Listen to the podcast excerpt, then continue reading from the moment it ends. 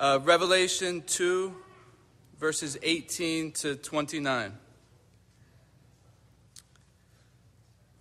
And to the angel of the church in Thyatira, write the words of the Son of God, who has eyes like a flame of fire and whose feet are like burnished bronze.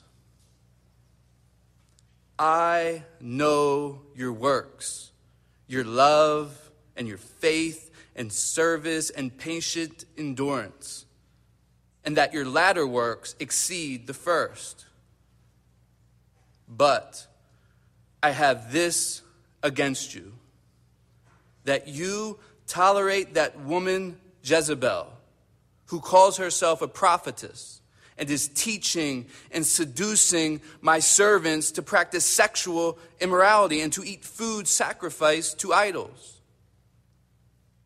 I gave her time to repent, but she refuses to repent of her sexual immorality. Behold, I will throw her onto a sickbed, and those who commit adultery with her I will throw into great tribulation unless they repent of her works. And I will strike her children dead.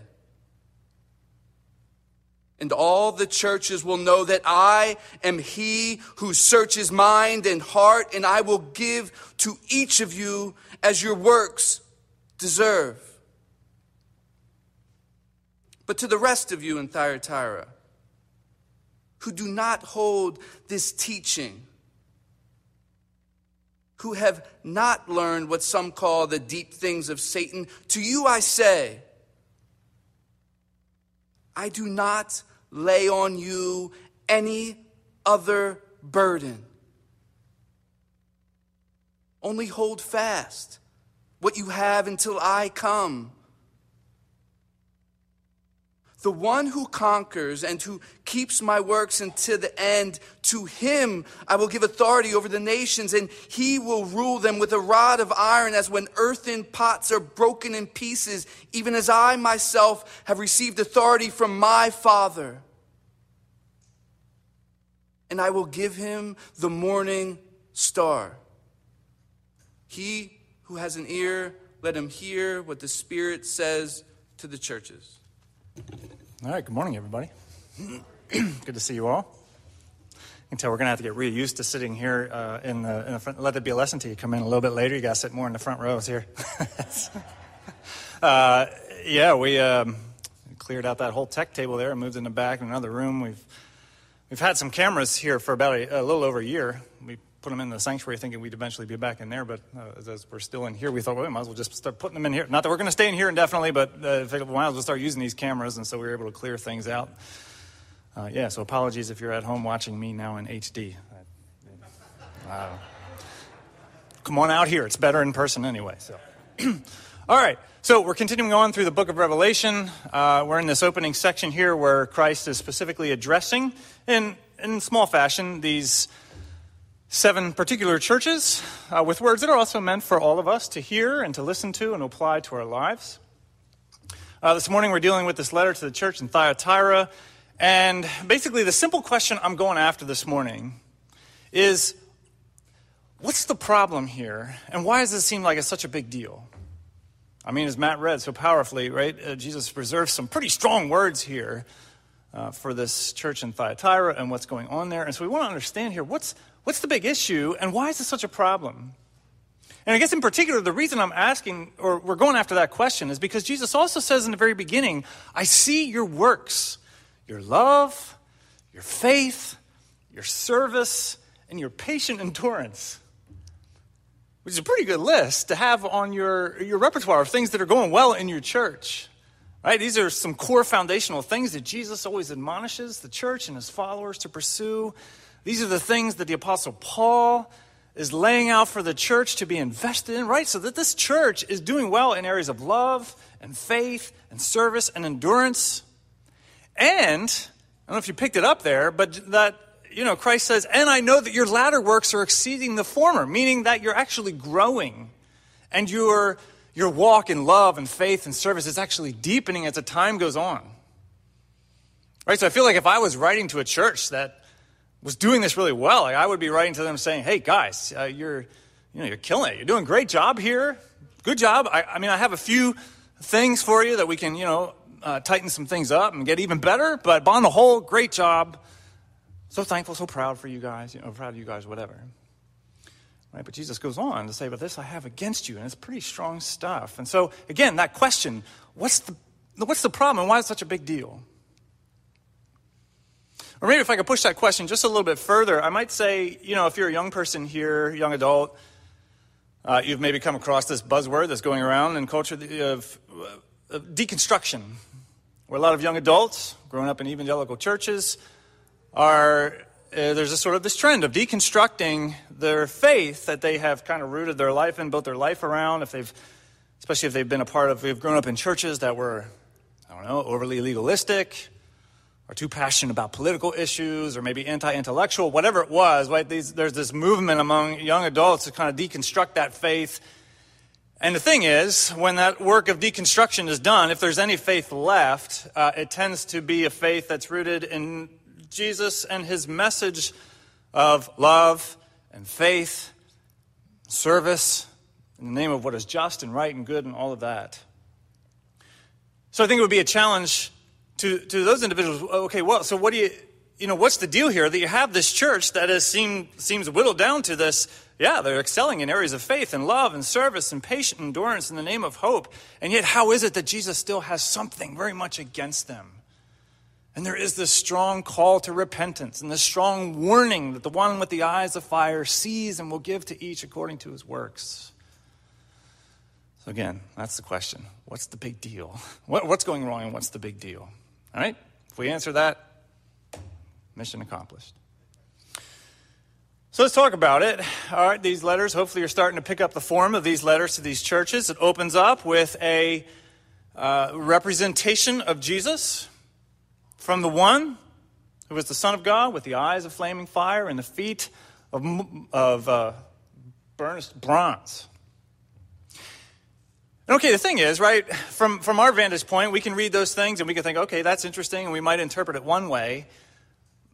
But there might be something really poignant in there for the Thyatirans. I think if Jesus was to write to the church in Philadelphia, Pennsylvania, and maybe he said, From him who holds in his right hand a bell of bronze without blemish or crack, whose chime rings eternal. Right? Somebody, I don't know, distant or far removed from Philadelphia might say, Oh, that's kind of interesting, and try to make some interpretation of that. Whereas if you're from Philadelphia or anything or familiar with Philadelphia, you would think, okay, well, that may be a reference to our most historical icon, right? The Liberty Bell.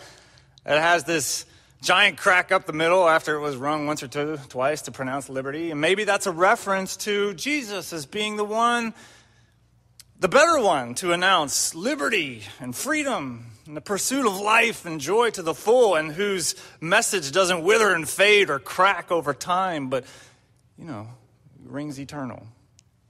Right, in a similar way, I think there's something significant about how Jesus chooses to identify himself to the church in Thyatira. Thyatira, uh, not all that significant of a city in comparison to some of these other cities uh, in, in, the Roman Empire at that time. But one thing that's going on a lot in Thyatira are these, and we've talked about them a little bit, these, these trade guilds or these business associations or, or just think like, like unions. Right? If you're a carpenter, uh, you're a part of one of these trade guilds or these carpentry associations where you go and you network and you build relationships, and this is where you find your job and people who will pay for your services, right? And so you got all a whole bunch of these going on in Thyatira. And probably the biggest one is the iron and bronze workers trade guild. Right? These guys who uh, smolder down bronze and iron, you know, uh, remove all the, burn away all the impurities to it, and, and then I don't know, make it into this thing that can be then fashioned into strong weapons or monuments or I don't know, or I don't know, whatever. So this is probably the biggest trade guild going on in Thyatira. And all these trade guilds, as we've mentioned just in passing here, all these trade guilds have patron deities associated with them.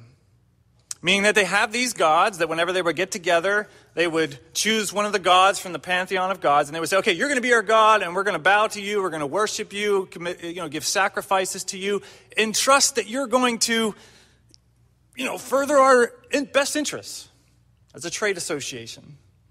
You know, guard our interests and make us prosperous or whatever. The particular god of the iron workers or the bronze workers was Apollo. Apollo Tyrimnaeus. He was the son of Zeus, right? So he was the son of the most high god in Roman culture. He was a warrior. He's a god of war. Which is all to say, okay, so when Jesus introduces, oh, uh, one other little thing, just a little tidbit of information if you want it. In Thyatira, they actually had part of their currency where these coins were on the back. You had Apollo, and standing right next to uh, the god, or the, the emperor of Rome, two individuals characterized as sons of the God, of gods, sons of gods. Which is all, all to say that when you have Jesus giving his self introduction as the Son of God, with eyes of fire and with feet of burnished bronze, well, it could be a reference to the whole bronze trade guild there, but probably even more than that. It's, it's Jesus saying to you, hey, from the one who is to you the better Apollo or the one who is the better patron deity to you, or the one who, when you entrust yourself to me, will more faithfully grant to you life and will faithfully guard you and more faithfully lead you into all the things that I have for you. Basically, from the one who is the better patron deity that you're all tempted to bow down and worship. Okay? All right, and so then he goes on to see the one who's got eyes of fire. I see your good works. I see your faith, your love, your service, your patient endurance. Okay, but then here it is. But this I have against you that you tolerate this prophetess Jezebel, this false prophetess, who's coming in and who's teaching these false things and who's seducing my servants away into food sacrifice to idols and sexual immorality. Okay, so here's the question Who is this Jezebel lady? And you can pretty much answer that one of two ways. You can say, well, that's clearly a reference to some literal woman named Jezebel in the church who's preaching and teaching these things and leading people away.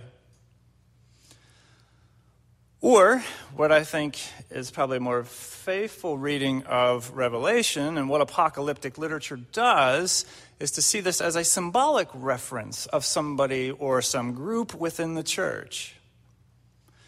Think about last week Right, remember in the letter to Pergamum, uh, they started to deal and we started to talk about the Nicolaitans.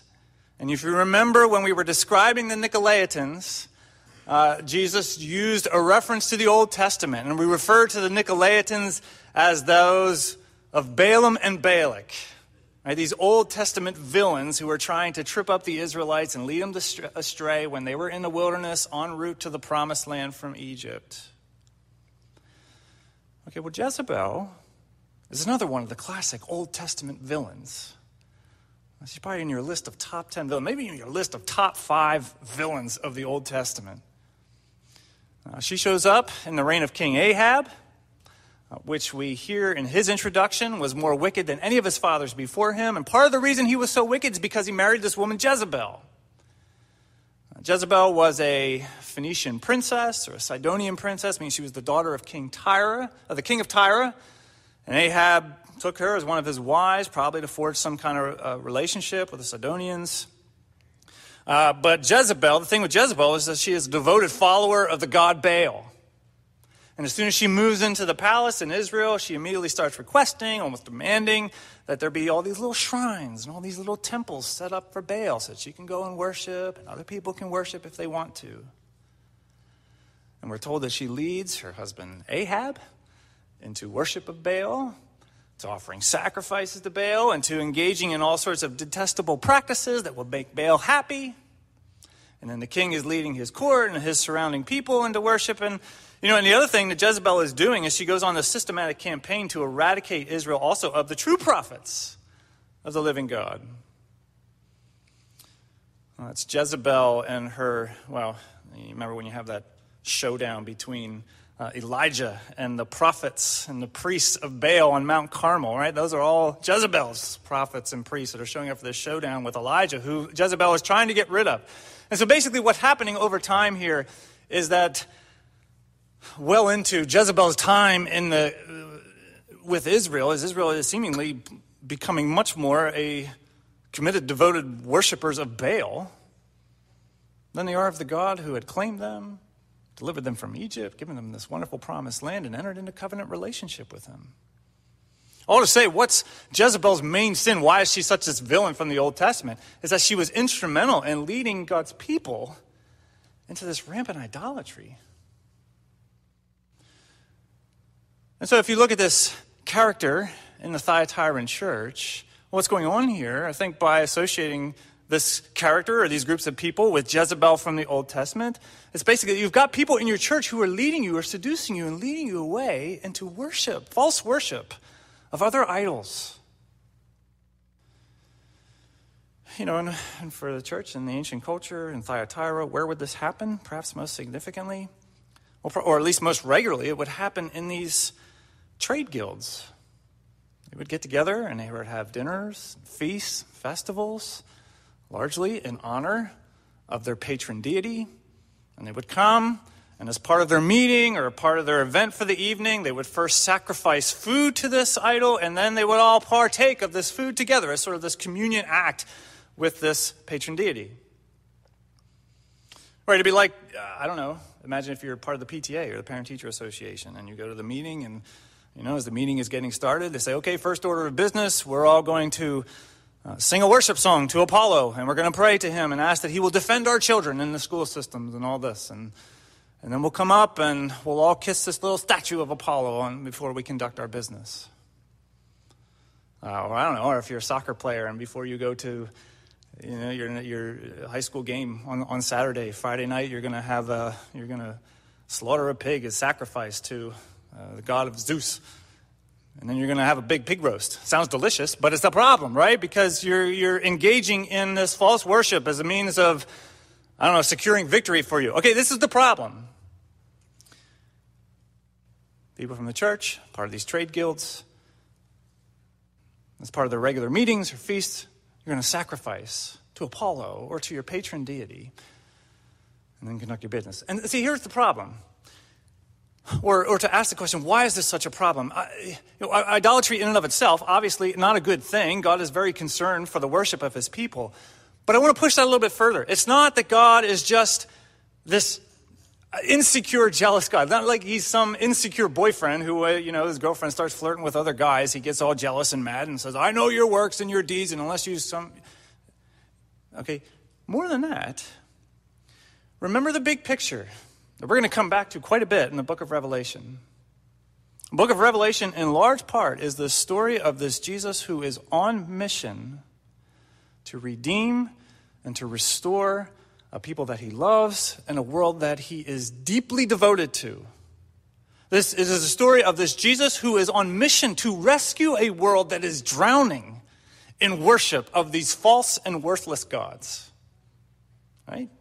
And then we talk about this how, without the book, you're going to see the church is sort of like the frontline mission agency that is called to give testimony to this world that is drowning in their worship, their false worship of these worthless, empty gods. The church is called to give testimony that Jesus is the one who has conquered the power of sin and death. And that this Jesus is the one through whom you receive life. That this Jesus is the one who was willing to lay down his life so that you could be forgiven of your false worship and your detestable practices and whatever other sins you've been a participant with. And it's this Jesus. If you entrust your life to Him, He is able, by virtue of His victory over the powers of sin and death, to lead you into life to the full, right? This is what the church is called to testify to with their life, with their actions, with their speech. And so, if you're one of the followers of Christ, if you're part of the church and you're at these trade guilds and you're participating in the sacrifice and eating in these foods that are sacrificed to idols, well, whatever you want to say about that, and whatever your mindset might be going in that, what is coming across is not this clear, undisputable testimony that Jesus Christ is the better Apollo or the better patron deity who is able to give to you life to the full as you entrust yourself to him. Right? What is coming across is okay, yeah, Jesus is great, but so is Apollo, and so is Zeus, and so is Artemis, or so is whoever. Right? Do you see the problem here?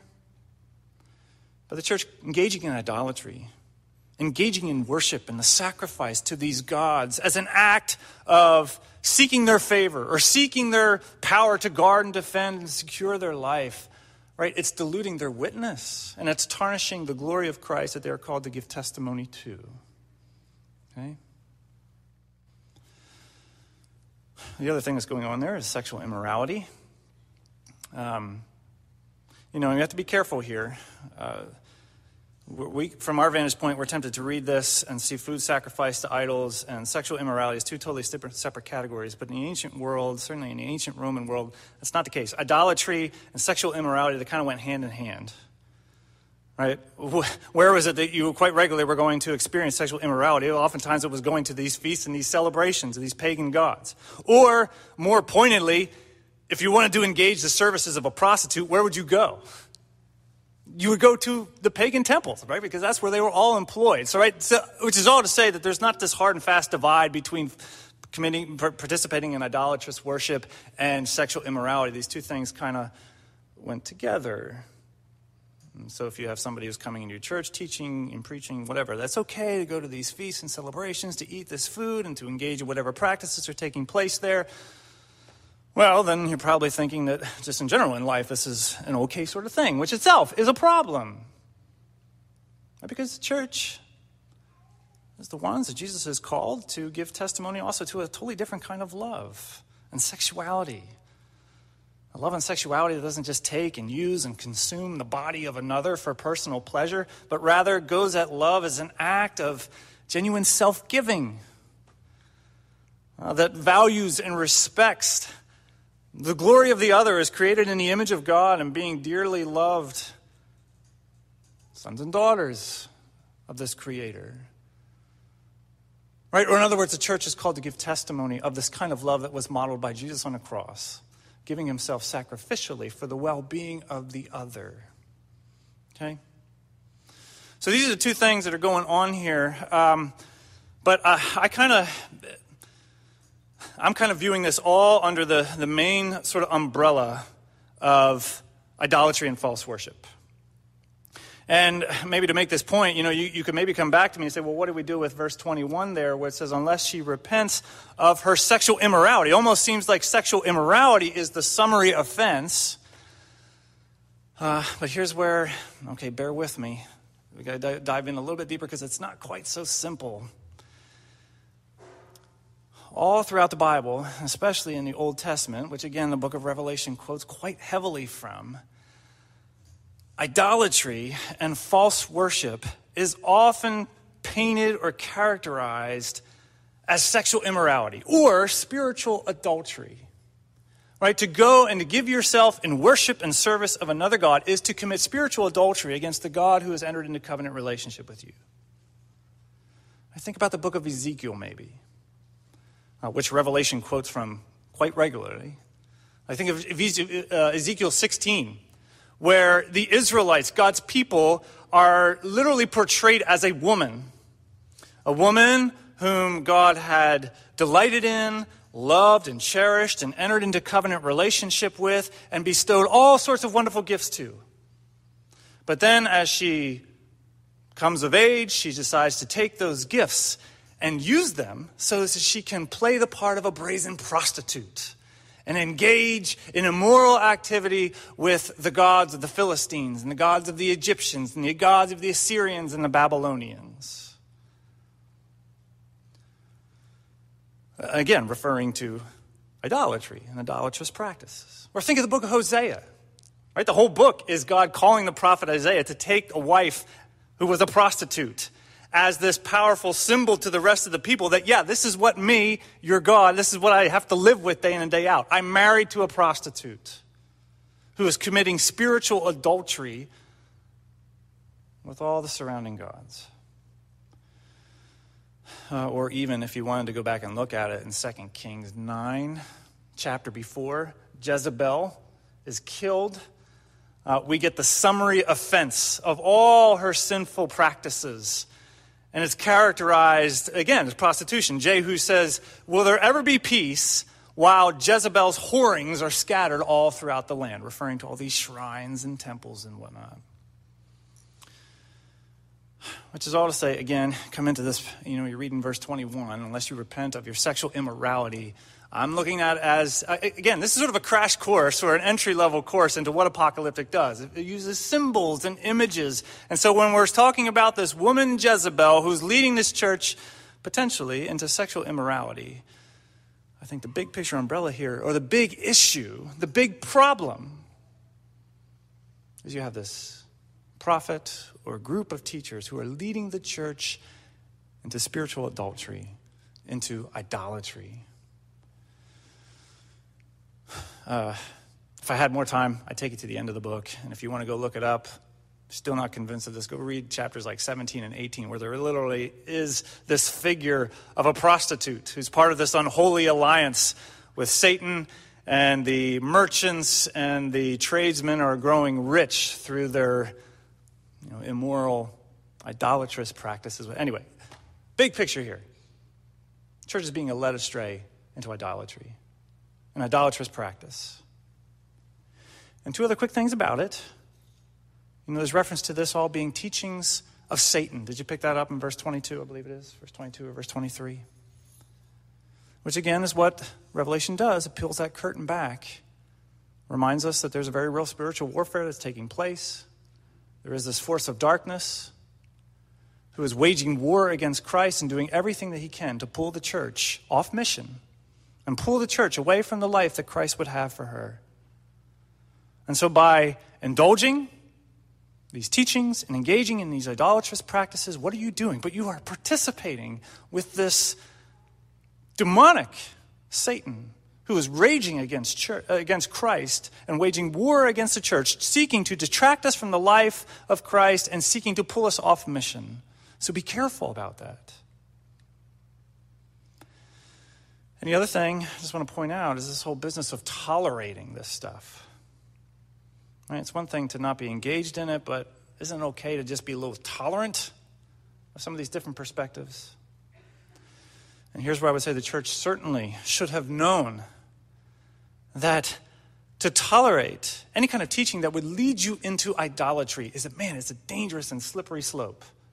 The church should have easily remembered all the stories and all the examples from time and time again throughout the Old Testament of people who start to flirt with idolatry and then find themselves full bore into it.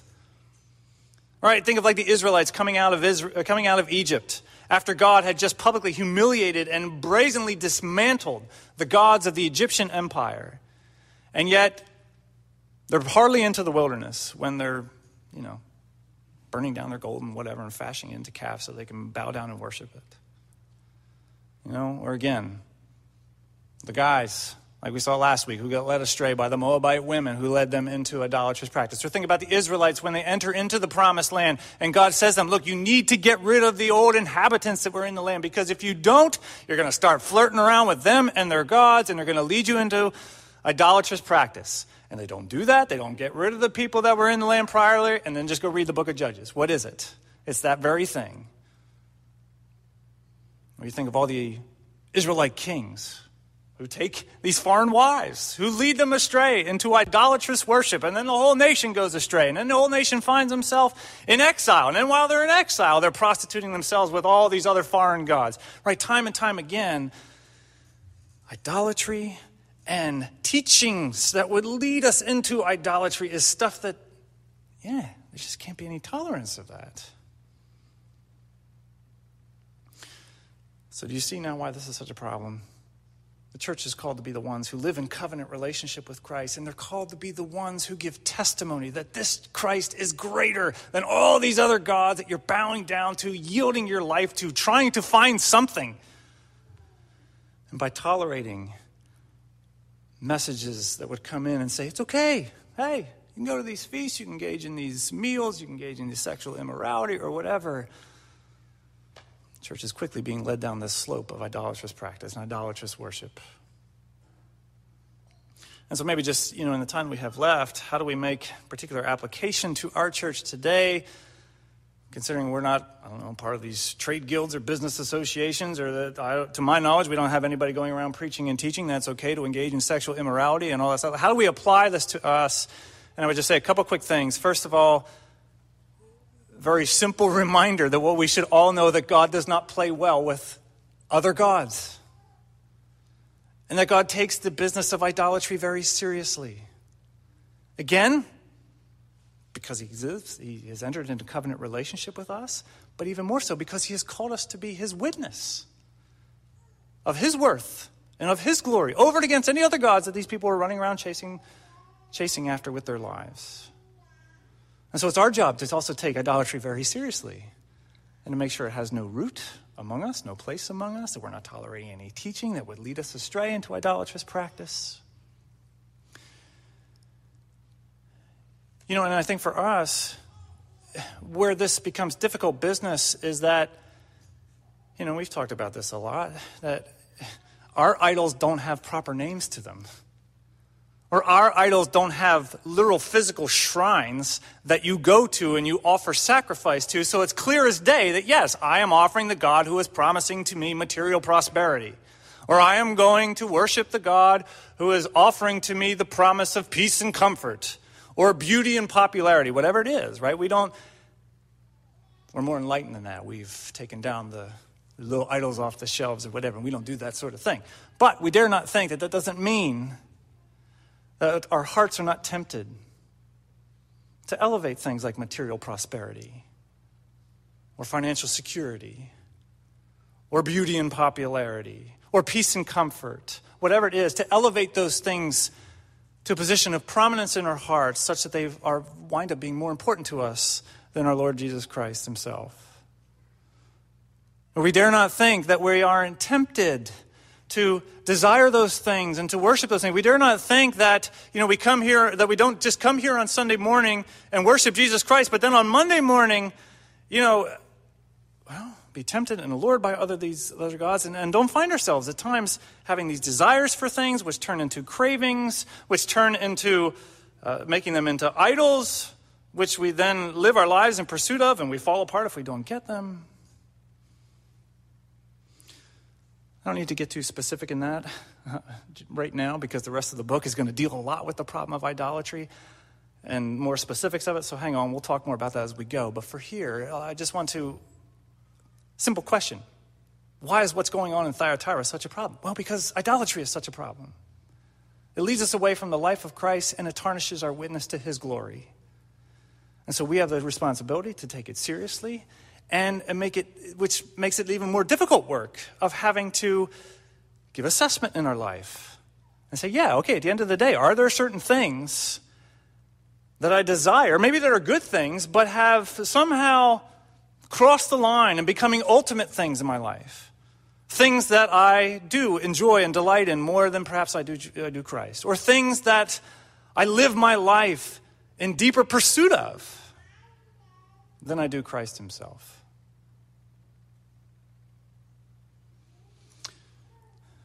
I don't think I need to tell you that the world is full of prophets and prophetesses of these false gods. I don't need to tell you about the multi billion dollar marketing, marketing industry that would seek to tell you that unless you have this thing, your life is worthless or empty or shallow or whatever. Or I don't need to tell you that the world is full of disciples of these false gods that you, that you rub shoulders with, who testify, whether through their social media feeds or just in relationship with you, hey, hey, that these gods, these gods of material wealth and comfort and prosperity or whatever, that these gods are the things that make life satisfying, fulfilling, or whatever. So we have to be on guard we swim in a world where these voices are coming at us all the time, so we have to ask ourselves, okay, what does it mean to tolerate that sort of thing, right? I don't, it doesn't mean that I necessarily cut off relationship with all these people or I don't drive up I 95 anymore with the billboards trying to market to me. But at the end of the day, I have to think carefully. Okay, what does it mean? I have to think discerningly. What are these voices that I'm soaking in? And what does it mean to not tolerate their influence in my life so that my worship of Christ is pure and undefiled? Well, and then lastly, maybe the most important question is well, how do we do that? How do we remain, remain faithful in our worship to Christ? How do we remain faithful in our testimony to Him? And here I think the passage is pretty clear. Hold fast to what you have until I come. The one who conquers and who keeps my words until the end, I will give authority over the nations, and he will rule them with a rod of iron as when earthen pots are broken in pieces, even as I myself have received authority from my Father. It's actually a quote from Psalm 2. Uh, psalm 2 is that psalm uh, begins the psalmist asking, Why did the nations rage? Why did the rulers of the earth take counsel together and plot against the Lord and his anointed one? The fact of the matter is that God has installed his king on his holy mountain, Zion. And he has given to this king the, the nations as an inheritance, and he will rule over the nations with a rod of iron. And should they ever mount up resistance or rebellion against him, he will crush them as just like a cheap clay pot that gets struck with a rod of iron. And so, what's it mean here when Jesus is quoting this, saying, To him who overcomes, I'll give you this? It's basically him saying, Look, to him who overcomes, I give you my kingdom. Which is what this whole book is about. This whole book is about how his kingdom of goodness and life and righteousness is going to be consummated. And when it does, to him who has remained faithful to him and to his word and to his testimony, I grant you full access to this kingdom of life. He says, and I give you the morning star as well, too.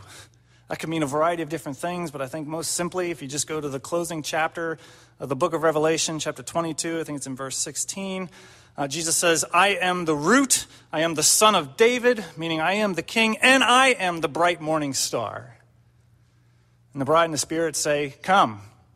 The spirit of Christ, the bride, the church says, Come. All you, uh, or to him who has an ear, say, Come. To him who is thirsty, come. And to him who desires, Come and drink the water of life without payment. Basically, Jesus saying, On the bright morning star, to him who overcomes, I give myself to you.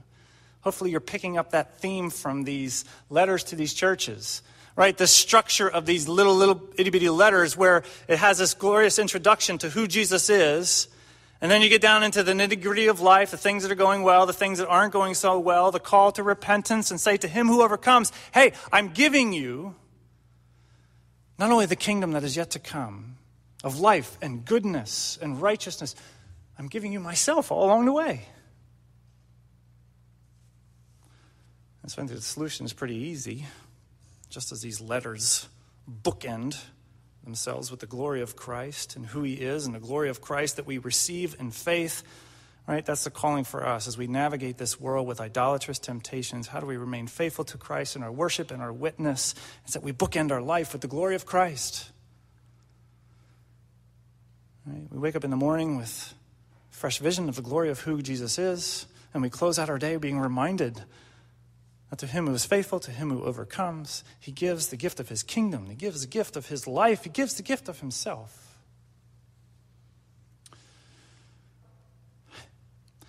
And I'll just say in, in relation to as well, too, that as he gives us himself and as we receive him in faith and as we live more in Christ, then how could it not also naturally be that we will radiate and shine the glory of Christ more naturally to the world that he sends us to? Uh, N.T. Wright has a nice little short commentary book uh, on the book of Revelation. And he said something which I thought was helpful. He said, This morning star, most, most likely in the ancient world, the planet Venus at its pre dawn brightest, is a sign also of the special vocation of Christians, not least those who are holding on when others around them seem to be compromising under pressure with local pagan practices. Christian witness is meant to be a sign of the dawning of the day the day in which love, faith, service, and patience will have their fulfillment, in which idolatry and immorality will be seen as the snares and delusions they really are, and in which Jesus the Messiah will establish his glorious reign over the whole world. All right, so we bookend our life with Christ. We root ourselves in his glory. We remind ourselves regularly of the promises that he gives to us, of his kingdom, of, his, of himself. And we let that lead us into seeing false worship as worthless and empty. And we let that lead us into a deeper worship and also a deeper witness. And as we close, I, I can't help it, but uh, you know, as this, this week, as I was spending time in this chapter, in this passage, and as I was praying through it, I found myself praying a lot for our young people here, especially you teenagers. And I don't know why. I think God just lays you on my heart. Maybe it's because I'm a father now of uh, three uh, teenage daughters, and so I think about that and pray about that more. But you know, I think in particular that you know, you young people, especially you teenagers, like you're you're kind of the ones really out in the front lines in all of this. Like in general, what does it mean to be a teenager? Is you're trying to is you're in that stage of life where you're trying to figure out what is life all about. Right? To be a teenager means, okay, I've entered in that phase where I just don't like, take mom and dad's words as they are anymore, but now I'm trying to figure out for myself what life is and what it's all about. You know, and you guys know that you live in a world where there are all sorts of voices telling you what that life is all about. Whether it's your peers or whether it's, you know, the ads that pop up all the time when you're scrolling through your social media feeds or whether it's the music and movies and te- whatever it is, right? There's all these voices trying to tell you what life is all about. There's all these voices trying to tempt you to worship these things, and as you do that, they'll find the gateway to the good life. Sure, come to church on Sunday and worship Jesus, but then when you go back to school Monday, Tuesday, Wednesday, Thursday, Friday, right, all these voices telling you, no, this is really where the true life is found. And as you worship these things and you live your life in pursuit of these things, you'll find life to the full. And man, you, and, and, here's the other thing too, right? As, as teenagers, right, you don't have a lifetime of experience of Jesus proving himself to you over against these other gods, as maybe some of the older folks here do. I put myself in that category, or maybe even put myself in the category of as I'm getting older into midlife, the promises of God don't seem so far off and they seem all the more sweeter, right? You guys are still in those younger days where Jesus, you don't have a lifetime of Jesus proving himself to you, and those promises seem very distant. And I just want to strongly encourage you, especially, man, this message is uh, really to you that you have to see all the more clearly, like when John says, or when Jesus says, that these voices tempting you to worship these things as the pathway to life, right? That is satanic stuff. Satanic in the sense that its whole aim is to pull you away from your Creator and your Redeemer, and also to pull you off mission. Right? So you need to see that, you need to hear that, to think, and you especially have to work hard to make the glory of Christ the bookends to your life. Right? Whether that's through here worship together where we exalt the risen Christ, or whether it's spending finding time during your day to spend time with him, to listen to him from his word, to pour your heart out to him, to meditate on the things that he is and the things that he has done for you. Man, on the front lines, uh, it's all the more imperative for you guys to invest yourself in that. Not only so that your, wish, your worship of Jesus will remain pure, but your witness to him will remain pure as well, too. On the front lines of culture that is drifting further and further away from Christ. Okay, there's certainly much more to talk about that. Uh, with that, I just felt I wanted to lay that out there as well too.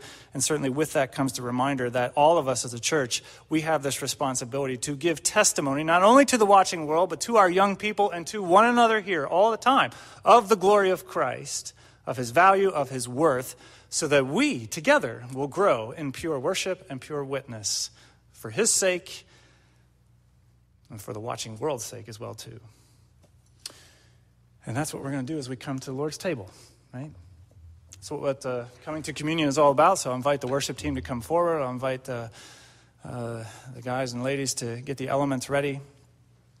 You know, what is it that we're doing when we're coming to the table? We're remembering the glory of Christ. We're remembering the glory of Christ who gave himself for us.